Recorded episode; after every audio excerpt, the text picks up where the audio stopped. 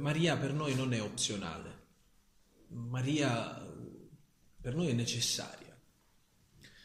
E cercherò, ecco, in questa meditazione di spiegarvi in che senso c'è un lato mariano della nostra vocazione cristiana e quindi anche della nostra consacrazione che non può essere in nessun modo trascurato, in nessun modo trascurato se non eh, mettendosi in una vita più complicata del necessario, nel senso che è possibile vivere un Vangelo eh, senza passare attraverso Maria, Qualcuno potrebbe storcere il naso davanti a questa mia affermazione, però ecco voi che avete a che fare con tanti, con tanti bambini, con tante realtà, è facile per un bambino crescere senza una madre?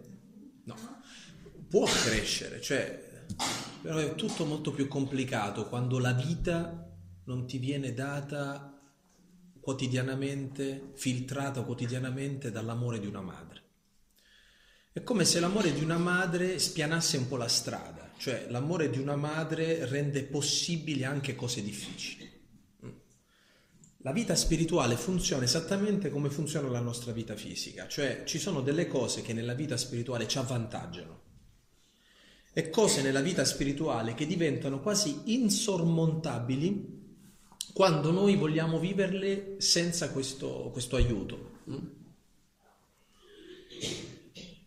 Il peggio che possa accadere nella vita spirituale è pensare che nella vita spirituale bisogna diventare autosufficienti. La vita spirituale invece spalanca dentro di noi il profondo bisogno che tutti noi abbiamo, cioè è proprio nella vita spirituale che noi ci accorgiamo di aver bisogno. Più uno cresce nella vita spirituale, più uno sente quanto sia vera questa frase che Gesù dice nel Vangelo, senza di me non potete far nulla. E Gesù sta dicendo questo non perché vuole diminuire la nostra libertà, ma perché la vuole rendere possibile. La predica del demonio è esattamente il contrario. Il demonio ti dice tu non devi avere bisogno di nessuno. E noi pensiamo che questa sia la libertà, cioè che la libertà è non avere bisogno di nessuno, ma noi siamo stati fatti l'uno per l'altro, cioè è proprio quando prendiamo sul serio il nostro bisogno che in un certo qual modo maturiamo anche. Allora, la vita spirituale dove a un certo punto uno diminuisce l'aver bisogno e quindi diminuisce l'aiuto che gli può venire esternamente da tante altre cose, non è una vita spirituale che sta maturando, ma sta essiccando. E la teologia, per farci capire quanto siano importanti le relazioni nella vita spirituale, ci parla della comunione dei santi. Cioè ci dice che Ciò che ci aiuta, così come a un bambino lo aiuta la maestra, il padre, la madre, la nonna, la zia, l'amico, cioè è un insieme di relazioni che rendono al bambino possibile la vita. Mm? E ognuna di queste relazioni ha un ruolo. La madre ha un ruolo, il padre ha un ruolo, la maestra ha un ruolo, l'amico ha un ruolo. Eh, ciascuno di noi, per definirsi, guarda le sue relazioni fondamentalmente. Allora, se un bambino potesse ragionare così come ragiona un adulto e, e, e, si comincia a convincere del fatto che lui sarà libero quando si libererà della madre o del padre o della maestra o dell'amico. Capite che è una menzogna questa? E che io devo valorizzare invece certe relazioni. È proprio valorizzando certe relazioni che io cresco, che io maturo, che io sono avvantaggiato. Ora, nella vita spirituale, che cos'è che noi dobbiamo eh, sottolineare nelle relazioni? Cioè, che cosa dobbiamo avvantaggiare? Alcune relazioni che, che noi chiamiamo di comunione dei santi, che ci aiutano a vivere meglio la nostra vita. Allora, una di queste relazioni decisive è proprio il rapporto con Maria.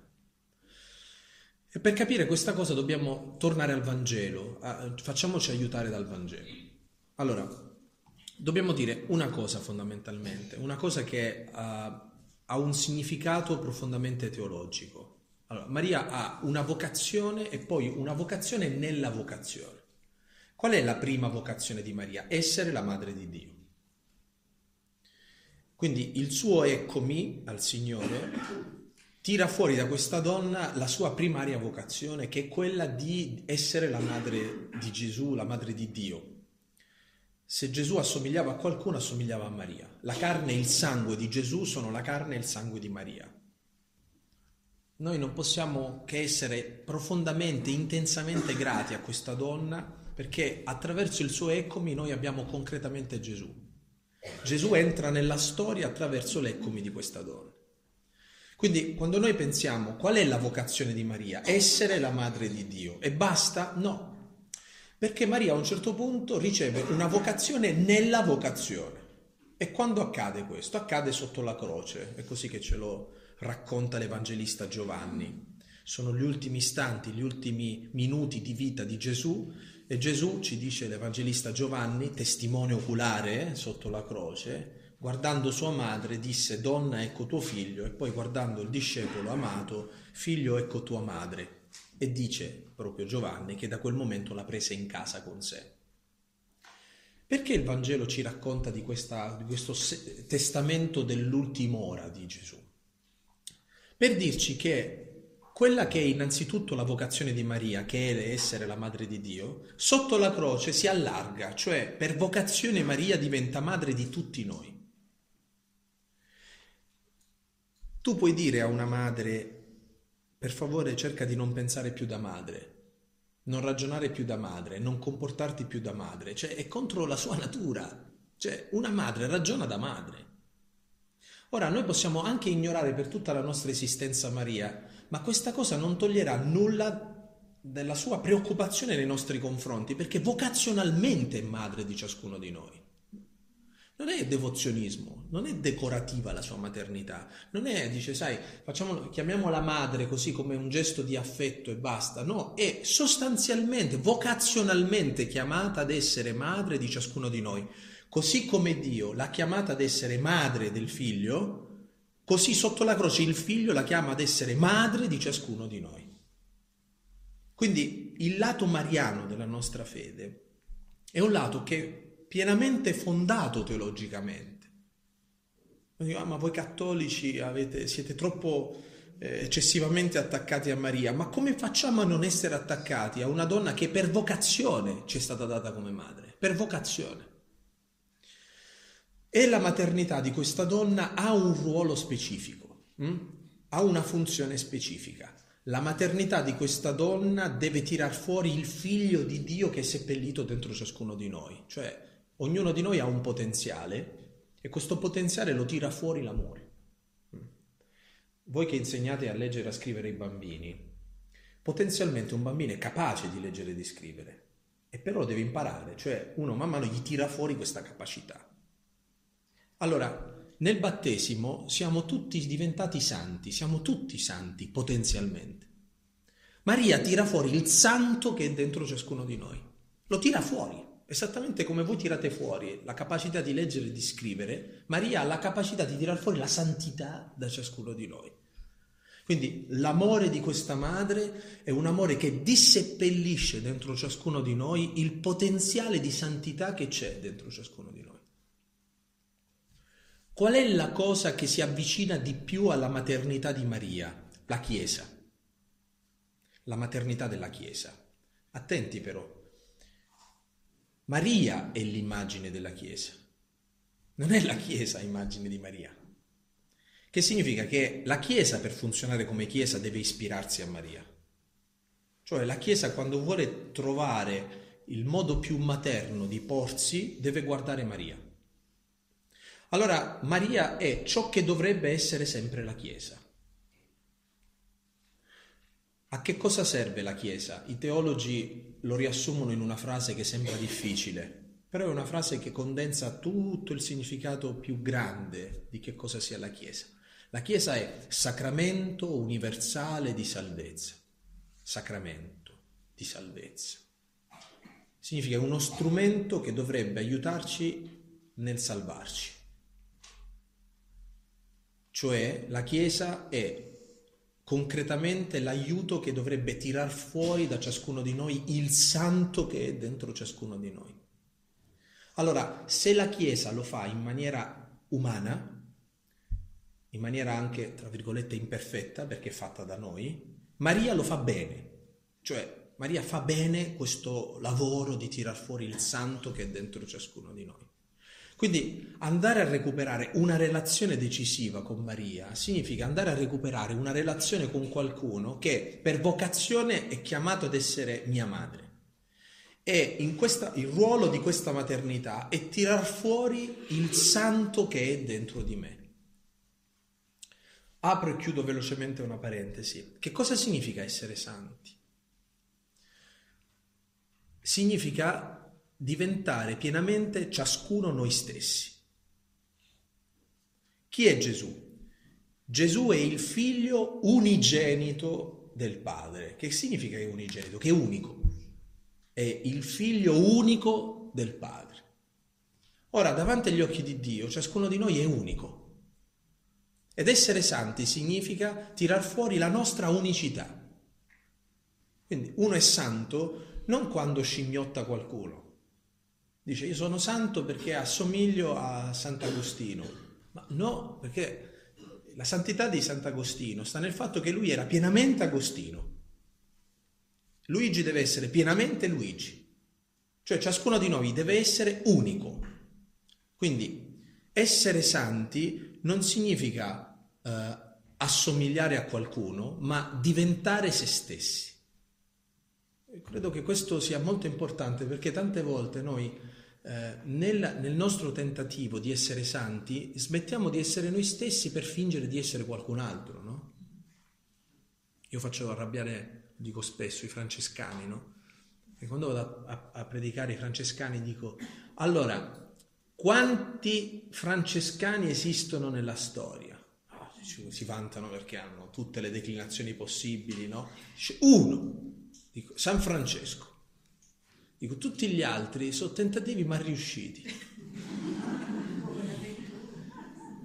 Perché li faccio arrabbiare? Perché uno pensa che per diventare santo deve assomigliare a Francesco. Ma veramente deve assomigliare a Francesco in una cosa, cioè Francesco è stato unico nel suo genere. Allora, se tu vuoi assomigliare a Francesco, devi essere unico come Francesco è stato Francesco. Quindi non devo fingere di essere Francesco se io sono Giovanni, ma devo essere pienamente Giovanni, così come Francesco è stato pienamente Francesco e ciascuno è stato pienamente ciascuno. Come si fa a, a diventare unici? Esattamente come succede alle, a, a noi quando cresciamo, no? Allora c'è un momento della nostra vita che è il momento dell'infanzia in cui non ci facciamo una domanda su noi stessi perché pensiamo di essere il prolungamento di mamma e di papà. Poi arriva il momento dell'adolescenza, che è il momento della contestazione, in cui contestiamo qualcosa perché in realtà vogliamo capire chi siamo noi, no? E quindi diciamo no perché vogliamo cercare una definizione di ciascuno di noi. Ma quello è anche il momento in cui ognuno si crea delle persone a cui guardare, dei modelli. Allora, ehm, c'è un momento della nostra vita in cui vorremmo assomigliare a qualcuno ma è una fase della nostra vita. Si diventa maturi quando si accetta di non essere diventati quel qualcuno, eh? ma che nel tentativo di assomigliare a qualcuno io ho scoperto chi sono veramente io, cioè ho scoperto la mia unicità. È bello incontrare i santi, perché in realtà quando tu incontri autenticamente un santo, incontri sempre una persona unica che è proprio unica nel suo genere. I santi si assomigliano nella loro unicità, nel fatto di essere unici. E che ruolo ha una madre? Una madre che è una buona madre non ama mai i figli tutti alla stessa maniera, se è una buona madre. Perché ogni figlio è diverso. Allora ogni madre considera il proprio figlio come se fosse unico. Quindi una madre che dà 10, 10, 10 a tutti e tre i figli non è una madre giusta, è una madre ideologica. Perché se io ho tre figli, sono tutti e tre diversi, anche se sono nati da, nella stessa famiglia, dallo stesso padre, nello stesso ambiente. Sono tre diversi. L'amore riconosce sempre l'unicità di chi c'è davanti. Allora, noi siamo amati da Dio attraverso la maternità di Maria e attraverso la maternità della Chiesa, con addosso un amore che ci chiede di essere unici, cioè di emergere nella nostra unicità. Quindi non un amore che ci uniforma, hm, ma un amore che ci fa emergere nella nostra diversità, che ci fa amare anche in un certo senso la nostra diversità. E le persone che si riconciliano con la propria diversità, le persone che tirano fuori la propria unicità, sono le persone che sono più riconciliate. I, i veri santi sono persone rappacificate. Qualcuno, parlando di Papa Francesco, lo definisce come una persona risolta. Che significa risolta? Cioè che fondamentalmente cioè, è in pace. Penso che avrà molti più problemi di noi. Eh? Però io penso che ciascuno di noi debba puntare umanamente, affettivamente, psicologicamente ad essere una persona risolta, cioè che ha fatto pace con la propria unicità, che ha fatto pace con la propria diversità. Sarebbe troppo bello però pensare che la nostra unicità è data solo dai talenti. Dice, io sono unico nel saper suonare il pianoforte, io sono unico nel saper dipingere, io sono unico nel saper parlare. A volte la nostra diversità è data dalla nostra storia, eh? Sono le ferite che abbiamo vissuto, le ingiustizie che abbiamo vissuto, le, le difficoltà che abbiamo vissuto che ci rendono unici.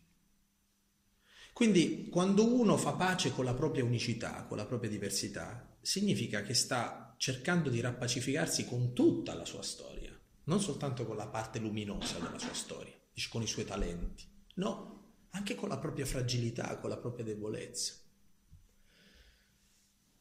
Ecco perché i santi hanno sempre una visione di sé molto, molto concreta. I santi, quando parlano di, di sé, usano a volte delle parole molto, molto forti, però non, non leggi mai disprezzo. A me è capitato, piccola condivisione. Certamente voi forse avete sentito parlare di questa persona, adesso c'è in, in atto il processo di, di, di, beatificazione di questa donna che era una mamma di famiglia, ma anche una mistica, una donna del sud che si chiamava Natuzza Evolo. Eh, ecco bene. Natuzza, io ho avuto la, la grazia di conoscere questa donna e ho, ho, ho, avuto la gioia di poter celebrare per lei la messa nel suo ultimo compleanno. Ero a casa sua, ho celebrato la messa per lei e lei, voi sapete che lei si definiva un verme di terra.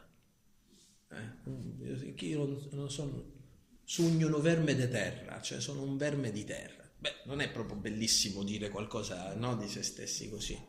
Io non ho mai conosciuto una persona più dolce, più, più mite, più mansueta, più delicata, più tenera di quella donna. E che quando diceva io penso di essere niente, lo diceva con una tenerezza che non aveva niente a che fare col giudizio con cui tante volte faceva io sono un peccatore. Cioè, io sono questo. E dov'era la forza? E che quando l'amore di Dio ti raggiunge nella tua fragilità, nella tua debolezza, tu non hai paura di dire che sei niente, perché sei un niente amato. Allora io prendo la mia storia e dico sì, è vero, io ho avuto questa famiglia, ma ho lasciato arrivare l'amore di Dio su quella ferita. Sì, è vero, io ho avuto questo problema, ma ho lasciato arrivare l'amore di Dio in quel problema. Io ho questo difetto, ma cerco di far arrivare l'amore di Dio in quel difetto. Quindi la narrazione di noi è una narrazione realistica, ma è la narrazione di uno che è amato, non di uno che è frustrato. Perché attenti, la linea di demarcazione tra l'umiltà e la frustrazione a volte è sottilissima. Sono due cose radicalmente diverse. A certe volte noi chiamiamo umiltà ciò che è solo frustrazione. I santi sono umili, non sono frustrati però. Allora uno può avere di sé anche una consapevolezza tremenda della propria, umil- della propria povertà, della propria debolezza, ma lo può avere perché è l'amore di Dio che gli ha acceso la luce, capite? Non la paura, non il giudizio, ma l'amore di Dio.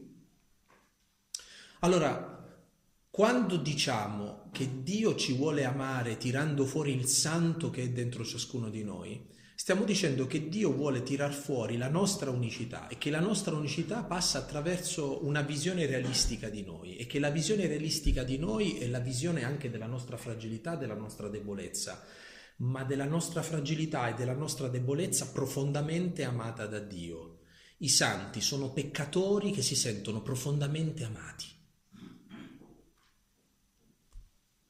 Qual è il ruolo di una madre e quindi il ruolo di Maria? Veicolare quanto più possibile questo amore, cioè rendere possibile questa unicità.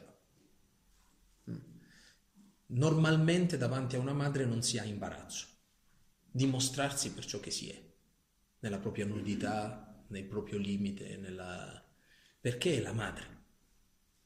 Allora, avere Maria in quella che è la nostra vita spirituale, in quella che è la comunione dei santi, cioè come una relazione decisiva all'interno della nostra vita spirituale, significa avere una donna, una madre, che ci ama di un amore con cui noi possiamo essere pienamente autentici.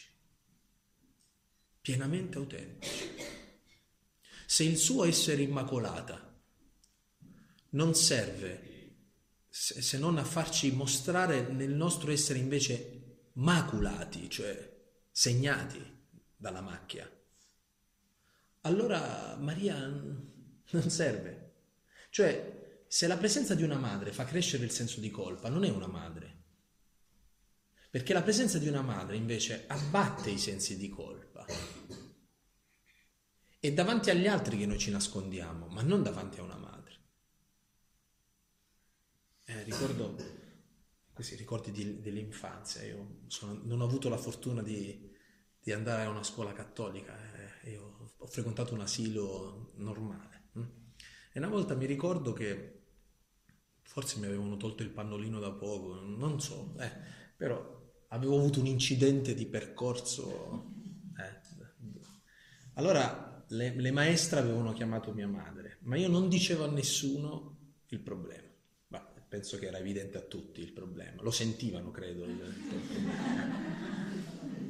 Però quando è arrivata mia madre, la prima cosa a lei potevo dirlo.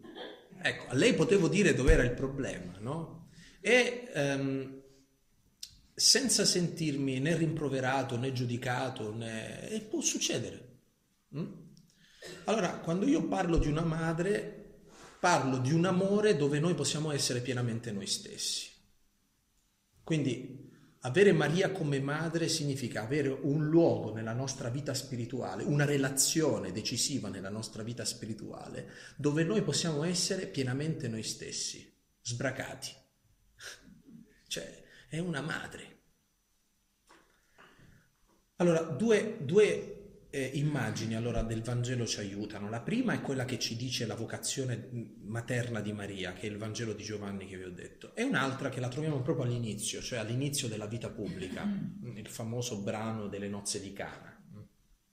Gesù inaugura i segni della vita pubblica attraverso il segno di Cana.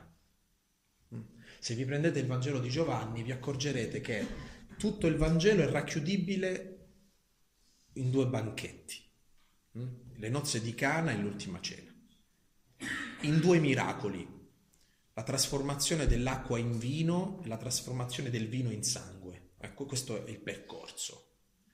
Che il dialogo tra l'inizio e la fine del Vangelo è fatto da Maria che all'inizio del Vangelo dice qualcosa e Gesù subito controbatte non è ancora giunta la mia ora. Donna non è ancora giunta la mia ora ripeterà il termine donna sulla croce. Vedete? Cioè, come, come l'inizio e la fine si ricollegano lì. Possiamo dire che a Cana c'è già tutto, c'è tutto potenzialmente presente lì. E poi la storia tirerà man mano fuori quel potenziale eh, che è presente in Cristo nei tre anni di vita pubblica. Maria però è presente, è presente all'inizio ed è presente alla fine di questo percorso. Che cosa succede all'interno di questo, di questo banchetto? Che manca il vino, tutti noi conosciamo benissimo questa storia. Ma la cosa che colpisce di più non è il fatto che a un certo punto viene a mancare il vino, che voi sapete, ci hanno insegnato, che la simbologia del vino è la simbologia della gioia. Mm? all'interno di questa festa che dovrebbe rappresentare la festa della nostra vita ed è anche bello pensare che la nostra vita è una festa. Cioè quando, quando Dio concepisce la nostra vita la concepisce come una festa. In questa festa manca la gioia. Manca già, cioè è già finito il vino, ma nessuno se ne accorge. Solo Maria se ne accorge. Cioè la lungimiranza dello sguardo di questa donna, che è poi la lungimiranza di una madre, che non ha bisogno che i figli parlino perché capisce le cose prima ancora che i figli se ne accorgano. Ma sentite, voi non, non, non sentite anche voi il bisogno di essere guardati da qualcuno così? Cioè, di essere guardati da qualcuno che sa già quello di cui noi abbiamo bisogno, prima ancora che ne abbiamo consapevolezza noi. Abbiamo bisogno di qualcuno che si accorga che le nostre scorte di gioia si stanno consumando quasi del tutto. Abbiamo bisogno di qualcuno che intrallazzi per noi, per salvarci. Allora Maria fa fa questo fondamentalmente, intrallazza come ogni madre, eh? cerca di risolvere i problemi.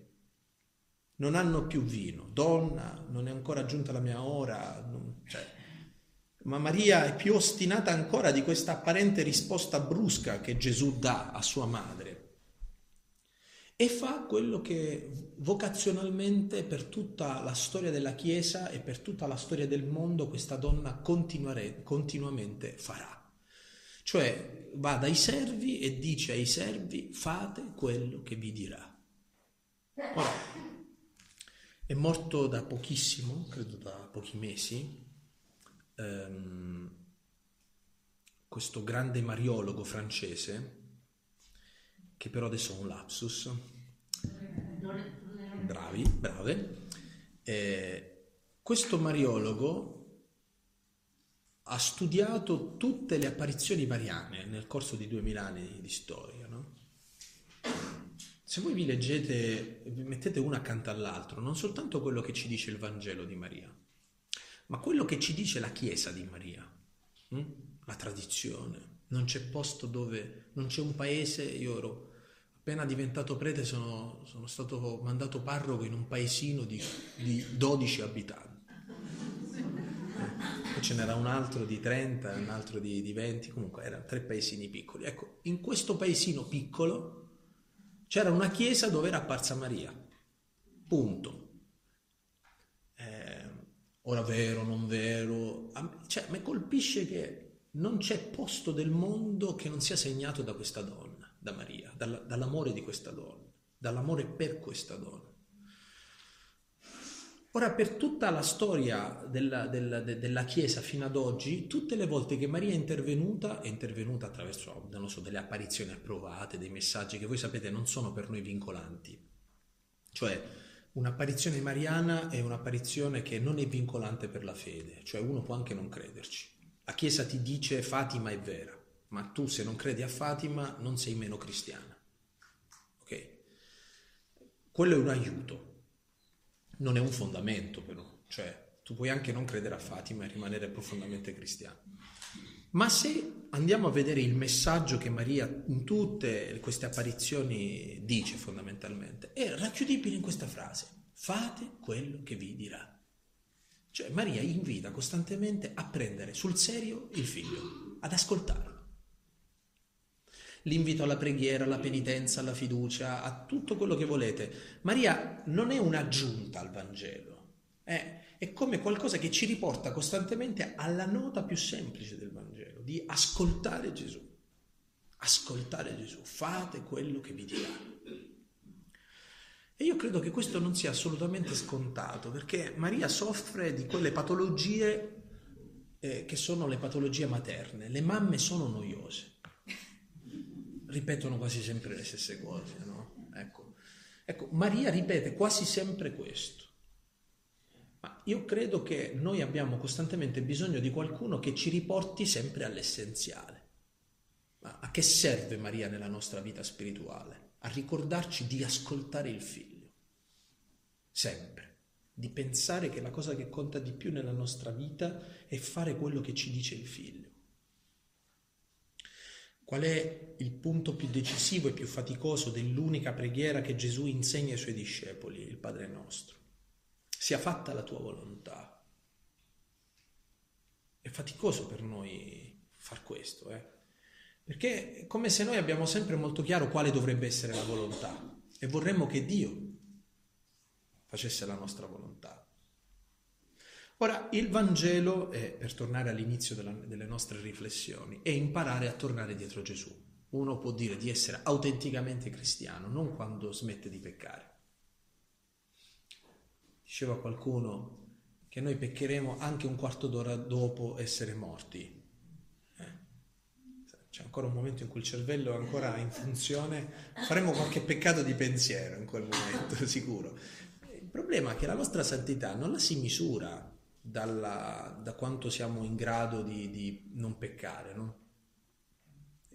È come una persona, io mi ricordo che, non lo so, andare a messa la domenica da bambini significava mettersi il vestito bello, la raccomandazione è non ti sporcare, ok? Ma se io devo uscire da casa e arrivare in chiesa e so che ci stanno delle strade e delle piazze e che sicuramente non le farò camminando ma correndo e che sicuramente comincerò a prendere a calci qualcosa è quasi matematica, matematicamente impossibile arrivare lindi e pinti, cioè fa parte del percorso, cioè un vestito per quanto tu possa indossarlo eh, alla fine... Ma la santità non la si misura tanto dalla presenza o meno del peccato, quanto dalla capacità di rimanere sempre dietro Gesù, anche quando sbagliamo. Infatti c'è un modo di peccare cristiano e c'è un, un modo di peccare diabolico. Allora, diabolico, diabolico significa che a volte noi pecchiamo sorpassando Gesù, mm? cioè sbagliamo e poi da soli vogliamo fare giudici, maestri, educatori, eh, imputati, colpevoli, tutto noi vogliamo fare.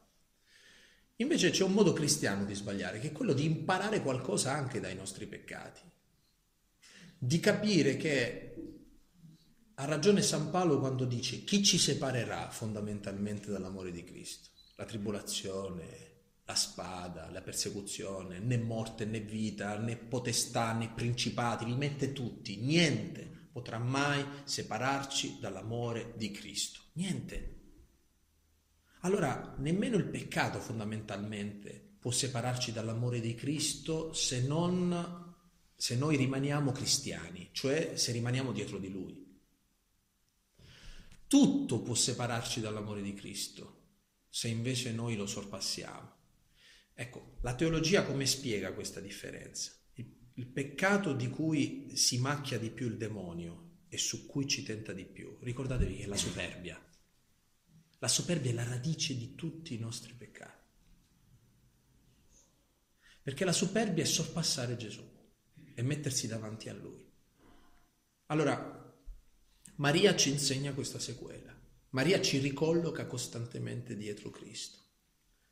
Maria è colei che ci rinsegna il Vangelo e che rende possibile il Vangelo. Perché una cosa è possibile, anche se difficile, quando te la dà una madre?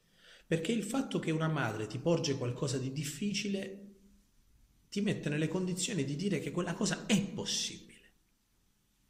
Allora, il Vangelo vero è molto esigente nei nostri confronti. Il Vangelo è radicale. Uno che vuole vivere il Vangelo, ed è il motivo per cui a volte noi non siamo più affascinanti nei confronti dei giovani, perché abbiamo annacquato il Vangelo. Allora diciamo, ah, se diciamo così li perdiamo, allora cominciamo a, ad abbassare il tiro, al tiro, il tiro. Allora, non bisogna abbassare nessun tiro. Se Cristo ha detto così, lo ha detto in quel modo, dobbiamo avere il coraggio di quella radicalità, di quello che Gesù ci domanda lì in quel momento nel Vangelo. Cioè di saper vivere il Vangelo radicalmente dentro la nostra vita. Chi è che ci riconsegna costantemente a vivere il Vangelo? È Maria. Maria. Come lo fa? Io credo attraverso due cose fondamentalmente. La prima è perché Maria ci guarisce lo sguardo. Cioè, voi sapete che il più grande biblista della storia, voi conoscete chi è, no? È il demonio. Il demonio è il più grande biblista, quello che cita meglio la scrittura. Se volete conoscere la traduzione migliore della, della Bibbia, rivolgetevi a lui. Eh, eh, sa fare anche tutti i riferimenti intertestuali. Avete presente la Bibbia di Gerusalemme che di fianco c'ha no? i riferimenti? Ecco, il demonio vede meglio.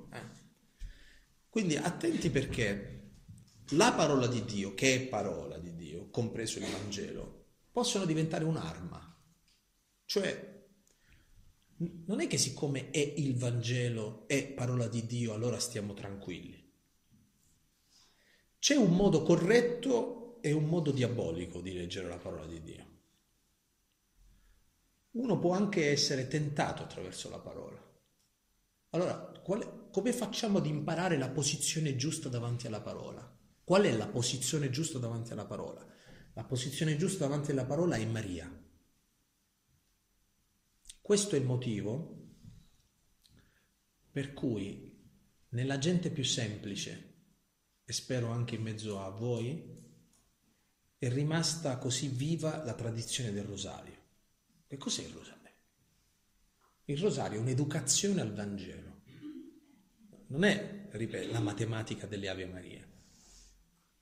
Cioè, la contemplazione del rosario è il modo attraverso cui noi guardiamo la vita di Gesù in braccio a lei. Allora, qual è la visione migliore del figlio?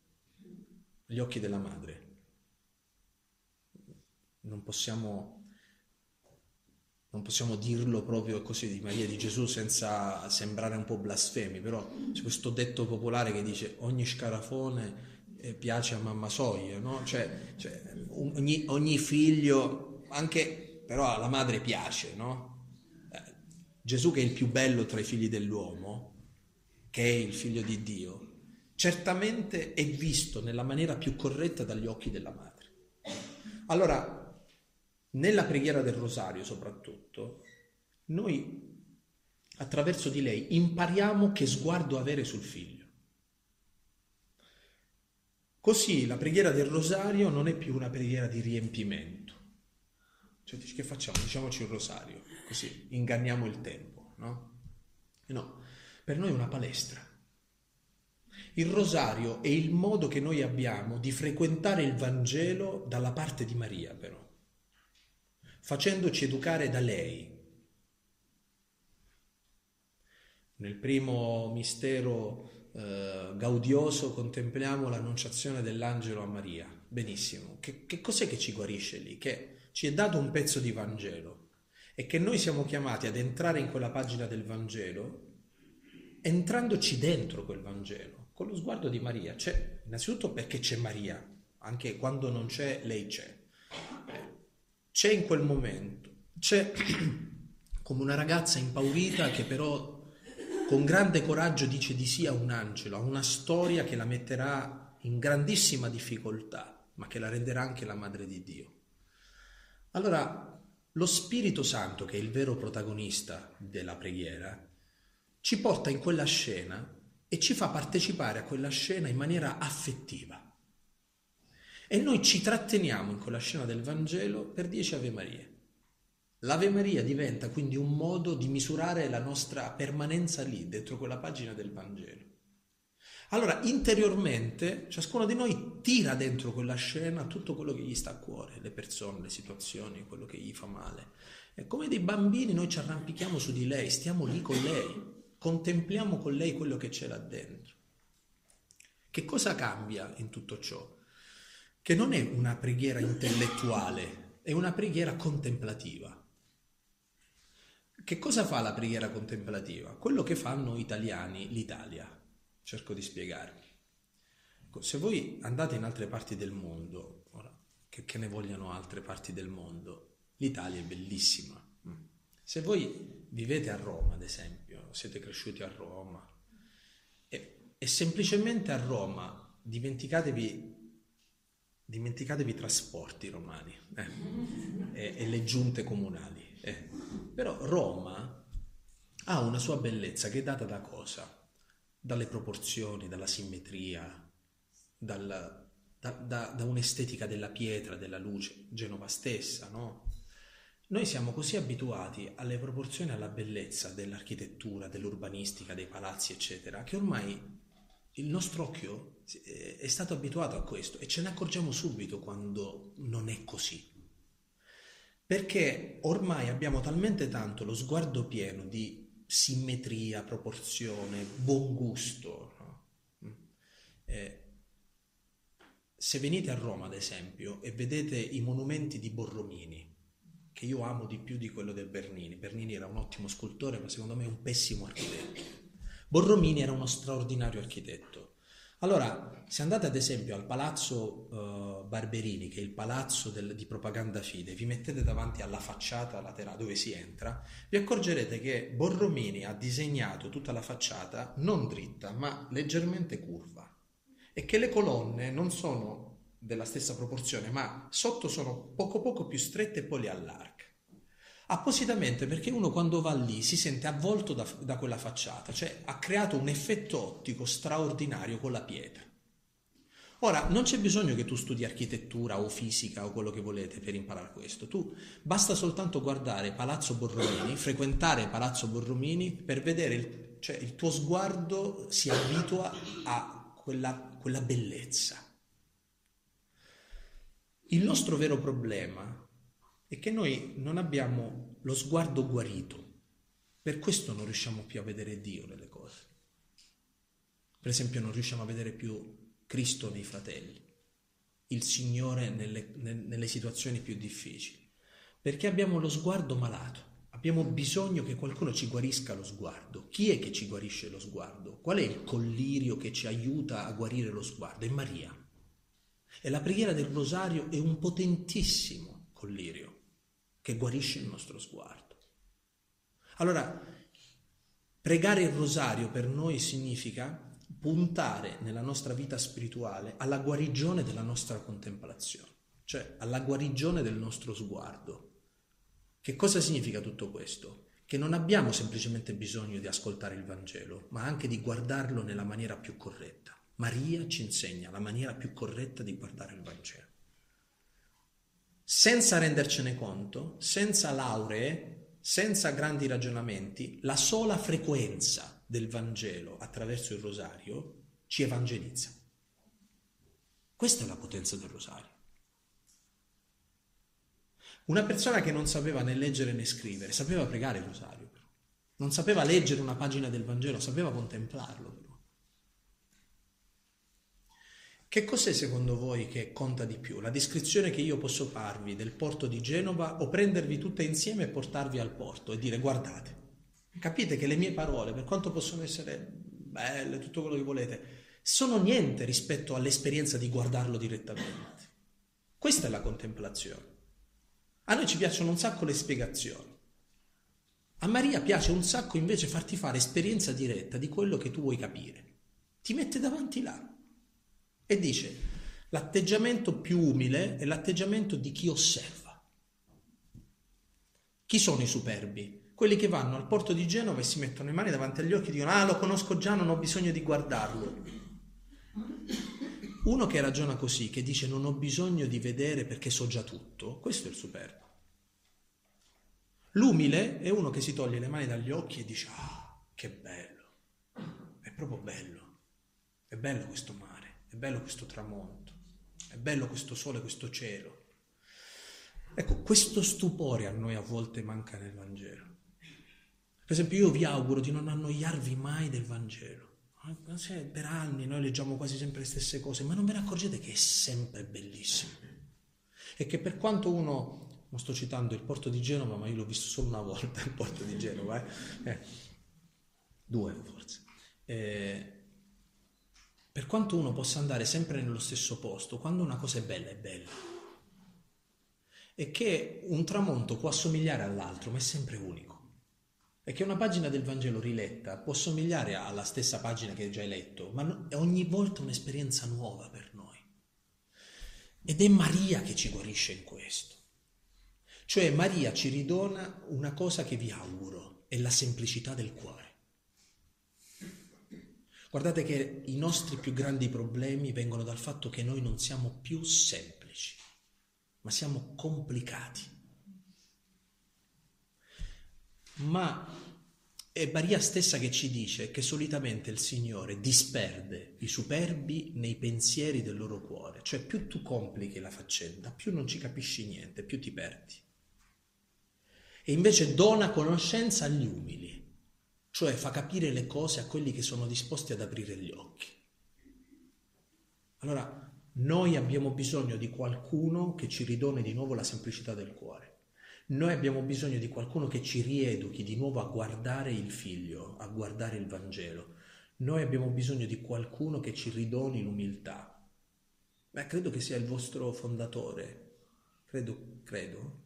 Sto leggendo tante cose contemporaneamente che ormai mi si confondono, ma credo che il vostro fondatore, ieri sera leggevo questo che diceva che tanti santi possono avere tante caratteristiche diverse, ma sicuramente sono tutti umili. Credo che sia questo. Eh, ecco. ecco. Io credo che abbia profondamente ragione, cioè se c'è una caratteristica che è una caratteristica fondante di ogni santità, è l'umiltà. Forse voi non avete mai partecipato a un esorcismo. Io sì, il mio confessore è uno degli esorcisti di Roma. Hm? La cosa che colpisce di più è l'effetto che Maria ha su una persona indemoniata, no? sul demonio. Secondo voi perché Maria ha tutto questo potere contro il male? Per la sua umiltà. Non c'è nessuno di più umile di lei. Questa è la sua potenza. Questa è la sua potenza. La nostra forza è nell'umiltà. La forza di Maria, quella che San Bernardo, non io, eh, ma San Bernardo dice che Maria è onnipotente per grazia, cioè può tutto per grazia, viene dalla sua umiltà. Che cos'è l'umiltà? L'umiltà non sono gli occhi bassi.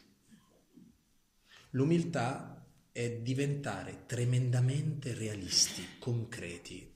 Humus significa terra, significa tornare a mettere i piedi per terra e tornare ad essere terra-terra ma terra-terra alla maniera dell'amore di Dio però, cioè l'umiltà di Maria non è frustrazione, è un realismo abitato dalla misericordia. E questa cosa la rende tremendamente trasparente, tremendamente. E quindi ogni volta che noi abbiamo a che fare con lei, inevitabilmente abbiamo a che fare col figlio. Mm. Io credo che abbiamo quindi due validi motivi. Eh? Il primo è perché è tutto, la nostra vita cristiana è molto difficile senza Maria. E quindi ridare spazio a una relazione con lei significa ridarci un'occasione di vivere meglio nostro, la nostra vocazione battesimale, il nostro essere cristiani. E la seconda cosa è che Maria è la vera maestra di vita spirituale se c'è il, un modo migliore per poter vivere il nostro essere attaccati a Cristo, questo modo migliore è Maria, è la vera discepola. Eh, succede come, come, vi citavo già in queste ore, no? nelle compagnie. Se dicevamo ieri a messa, dimmi con chi vai, ti dirò chi sei. Eh, anche se noi non ce ne accorgiamo, voi sapete che noi siamo del... Eh, non so, senza essere offensivo, vediamo come posso dirlo. Eh, noi siamo degli animali imitativi, cioè imitativi, cioè noi imitiamo. Per esempio la lingua, come la impariamo? Per imitazione la impariamo, i nostri atteggiamenti, il nostro modo di fare, tutto quello che noi impariamo lo impariamo per imitazione. Allora, che cosa succede? Che quando tu stai a, a stretto contatto con qualcosa, inevitabilmente ci assomigli. È inevitabile che se uno ha frequenza con Maria, a un certo punto assomiglia a Maria. Perché? Perché tu cominci a trattare le cose con la delicatezza con cui ella trattava le cose.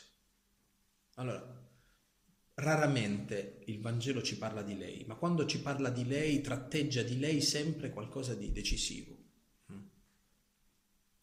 Pensate a quando rimprovera Gesù e quando il Vangelo conclude dicendo Maria serbava tutte queste cose meditandole nel suo cuore. Noi l'unica cosa che riusciamo a serbare è il rancore.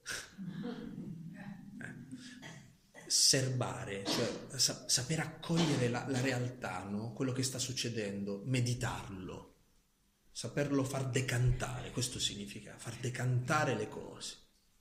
A che cosa serve far decantare l'acqua? Che a un certo punto tu ci vedi il fondo. Noi abbiamo questa capacità di far decantare la vita, di saper accogliere nel cuore, di, di saper far spazio nel nostro cuore. Noi abbiamo una semplicità del cuore, noi abbiamo umiltà, noi leggiamo il Vangelo nella maniera corretta o lasciamo che il nostro modo di leggere la parola di Dio sia di quello di sotto. Allora, Maria è un aiuto formidabile in questo senso. Per la comunione dei santi, la, la relazione con lei diventa per noi una relazione decisiva, importantissima. E vi dico anche quest'altra cosa. Ad esempio, non lo so quanti, quante, quante siete, quante saranno? Sì, un'ottantina. Allora, se io diventassi amico di ciascuna di voi, non potrei essere lo stesso amico con ciascuno di voi. Perché significa che un'amicizia la si costruisce in maniera molto personale. Quindi l'amico che sarei con la madre non potrei esserlo con la vicaria, non potrei essere... Cioè, con ciascuno c'è una declinazione diversa della relazione. Cosa vi voglio dire? Che dovete trovare il vostro modo personale di relazionarvi con Maria, che non esiste un, un, un cliché uguale per tutti. E che quello che a me aiuta, magari a voi non aiuta, io posso condividere quello che aiuta me. Ho anche io una ritualità nella mia relazione con Maria, ma aiuta me. Ciascuno di noi però deve trovare il suo modo. Diceva la madre oggi, eh, mentre visitavamo la tomba del vostro fondatore, che nell'ultimo periodo della vita il fondatore era cieco e celebrava solo la messa alla Madonna, no? che, perché la ricordava a memoria. Come mai si ricordava solo quella messa a memoria? Cioè, capite? C'è, c'è una, una, dire, una, propensione no? per lei, ma era il suo modo di, di, avere una relazione con Maria. Cioè, ciascuno di noi deve trovare il suo modo. Io quello che voglio, voglio dirvi questa, questo pomeriggio è abbiamo bisogno di questa relazione. Il modo con cui questa relazione poi accade dentro la nostra vita, ognuno deve trovarlo. Io vi ho suggerito la strada del rosario perché quella strada me aiuta ed è una strada eh, molto frequentata nella tradizione della Chiesa, ma ciascuno di noi però deve dire a se stessa io non posso fare a meno di Maria, ma in che senso sto realizzando le parole del discepolo e da quel momento la prese nella sua casa? Ma è in casa con voi Maria? È personalmente nella vostra vita? Personalmente in casa vostra, cioè nella vostra vita personale? È una, una domanda molto seria questa. Ehm, finché Maria ha ammiratori non serve. Maria ha bisogno di figli, non di ammiratori. Gli ammiratori sono quelli che possono costruire anche, non lo so, il santuario della guardia e lo guardano. La cosa più difficile è portarla a casa Maria, cioè farla entrare nella vita quotidiana e capire che questa relazione può salvarci la vita. Può salvarci la vita perché ci insegna la vita, ci insegna il battesimo, ci insegna il cristianesimo. Che cosa abbiamo fatto in questi giorni? Ma semplicemente abbiamo detto qualcosa che spero possa essere utile a ritrovare un discepolato nei confronti di Gesù, del Gesù vivo.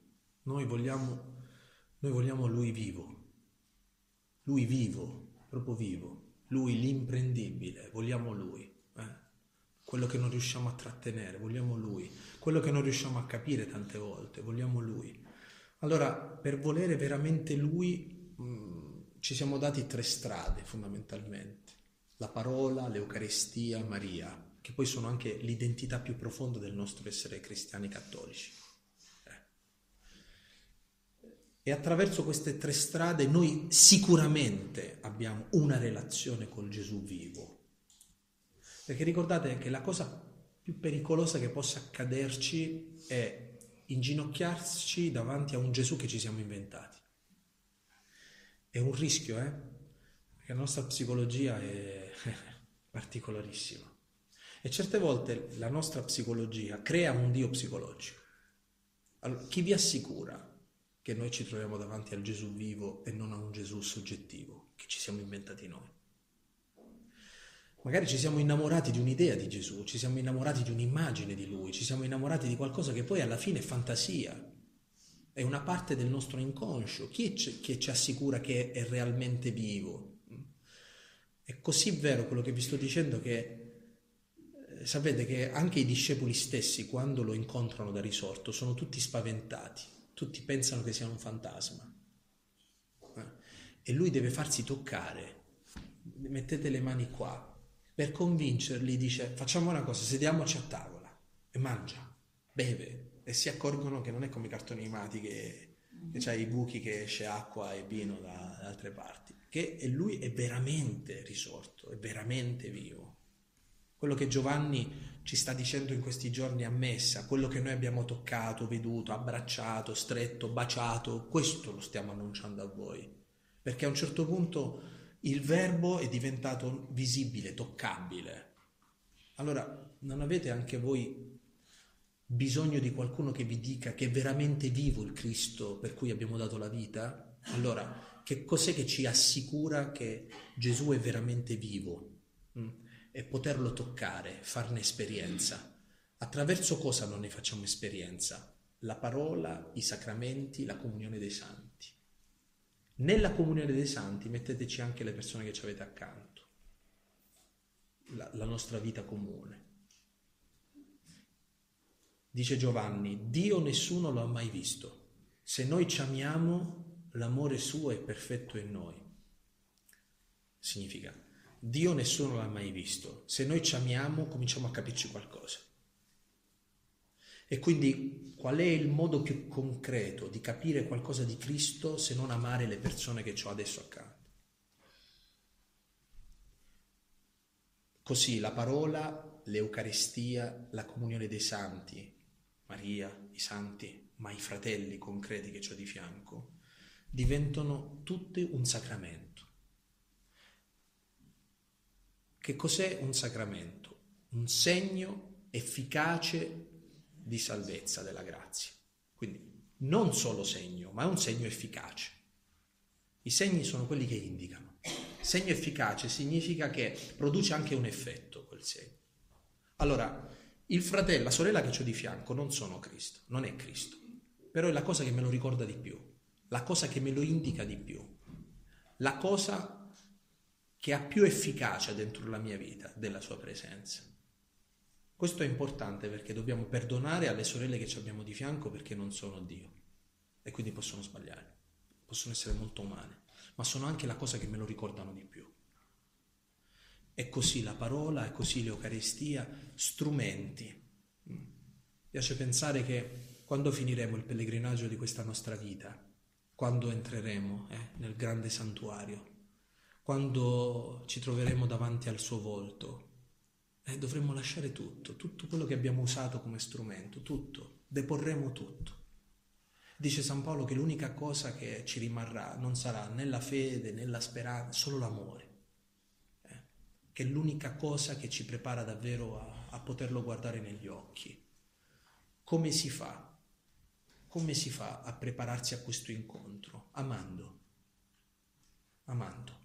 Eh, questa credo che sia l'unica cosa che l'unica carta d'identità che ci dice che siamo suoi. Dice Gesù nel Vangelo, vi riconosceranno da come vi amerete. Allora, se la sera vi fate l'esame di coscienza, fatevi questa domanda fondamentalmente. Quanto, quanto ho amato? Quanto mi sono esercitato nell'amore oggi? Quanto mi sono lasciato aiutare mm, nell'amare e nel poter vivere questo amore? Quanto ho toccato lui vivo, vero, quanto mi sono lasciato prendere in braccio da lui e guardata la vita dal suo punto di vista, ecco la parola, quanto ho messo il mio cuore vicino al suo cuore, ecco l'Eucaristia, quanto ho lasciato che gli altri eh, diventassero il segno più efficace, ecco, quindi le relazioni con gli altri, la relazione con Maria. Insomma, tutta la nostra vita è, è una grande opportunità. Io vi auguro questo, di ricordarvi che questa vita vale la pena perché c'è Lui e che andrà bene, andrà benissimo. Qualunque cosa stiamo vivendo in questo momento, ricordatevi che andrà a finire bene. Questa è, è la buona notizia del Vangelo. Che uno, se, se leggesse la propria vita, a un certo punto dice, ma qua non ne veniamo più fuori. Allora lui è venuto qui nella storia per guardarci negli occhi e per dirci finirà bene. Finirà bene. Allora se tu sai questo, affronti tutto, senti tutto. È questa speranza che il mondo ha bisogno, è di questa gioia che il mondo ha bisogno, è di persone che hanno il cuore pieno di questo amore che il mondo ha bisogno. Io vi auguro di essere questo, ecco, di di non voler più possedere la vostra vita, ma di accettare proprio di non possedere nient'altro se non Lui. Quando San Paolo, e concludo, gli dice liberami Signore da questa spina, no? da questa mortificazione, no? e lui gli dice ti basta la mia grazia, cioè t'aiuto io, questo ti dovrebbe bastare. Allora noi abbiamo questa rassicurazione e basta, va bene tutto. Eh, io credo che se ci ricordiamo questo, accoglieremo tutte le sfide che ci sono messe davanti. Se ci dimentichiamo questo, anche andare a cena questa sera diventerà un problema. Tutto diventa un problema senza di lui. E con lui invece tutto diventa un'opportunità, tutto diventa possibile. E lui è qui, lui c'è.